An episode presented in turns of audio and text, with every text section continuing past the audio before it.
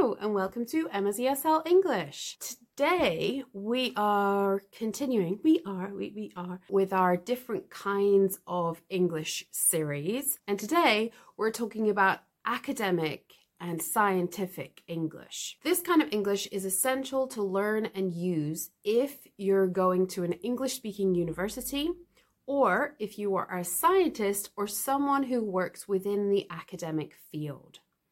For example, one of my students is currently carrying out a fellowship in a British university, but before that, while she was still working on her PhD in Japan, she had to write all of her journal papers in English and Japanese.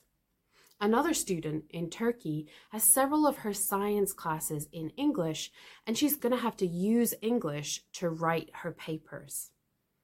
So, why is academic English different to general English? A few years ago, I read someone's theory, and I think they're probably right.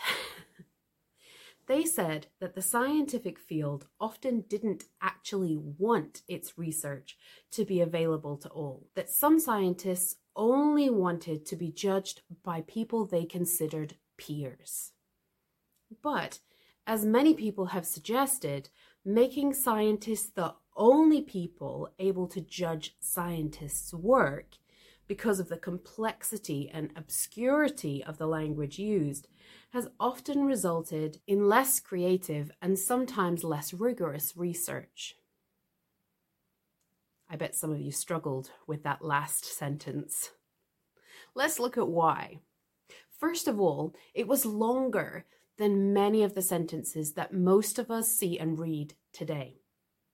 As more and more of us have grown to use the internet for most of our reading, the kind of writing we expect has totally changed. Most writing on the internet uses shorter sentences, shorter paragraphs, and even often easier words than many books because people on the internet want everyone to be able to read their content. Exactly the opposite to scientists. The second thing with that paragraph was the vocabulary. In a very short space, we had complexity, obscurity, and rigorous. The last two are definitely not common words. And the grammar, we had making scientists the only, able to judge. The language used has often resulted.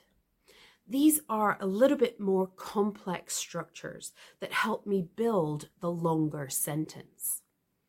If I wanted to make my original idea more accessible to everyone, I could write it in a different way.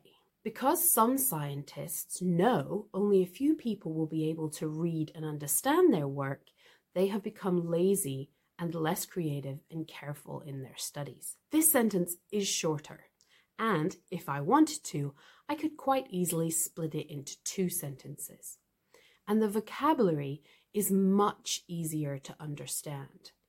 This is a much more general English style sentence. But I would say that this use of complex English is changing. Younger people and academics doing research that could change the world are purposefully finding ways to make their research more understandable.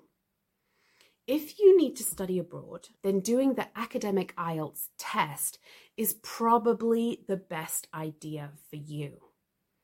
Actually, the listening and speaking parts of the test are exactly the same as the general English test. So it's just the writing and reading that are different. I'll put a link in the description where you can find examples of the general test and the academic test so you can see the difference. If you are in the academic field, I would suggest that you find some related podcasts and spend time reading through the journals in your field.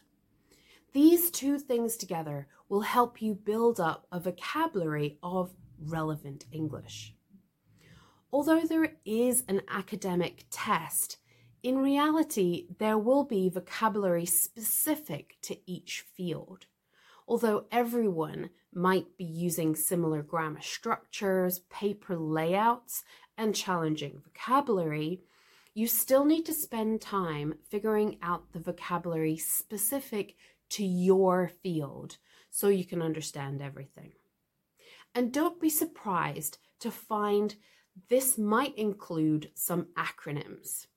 Native English speakers love acronyms, and we tend to have specific acronyms for each field, sector, and even company. So I would start building your own dictionary of relevant acronyms. I hope that was helpful. Don't forget to like, subscribe, and share this with anyone you think might find it useful. I'll see you tomorrow. Bye.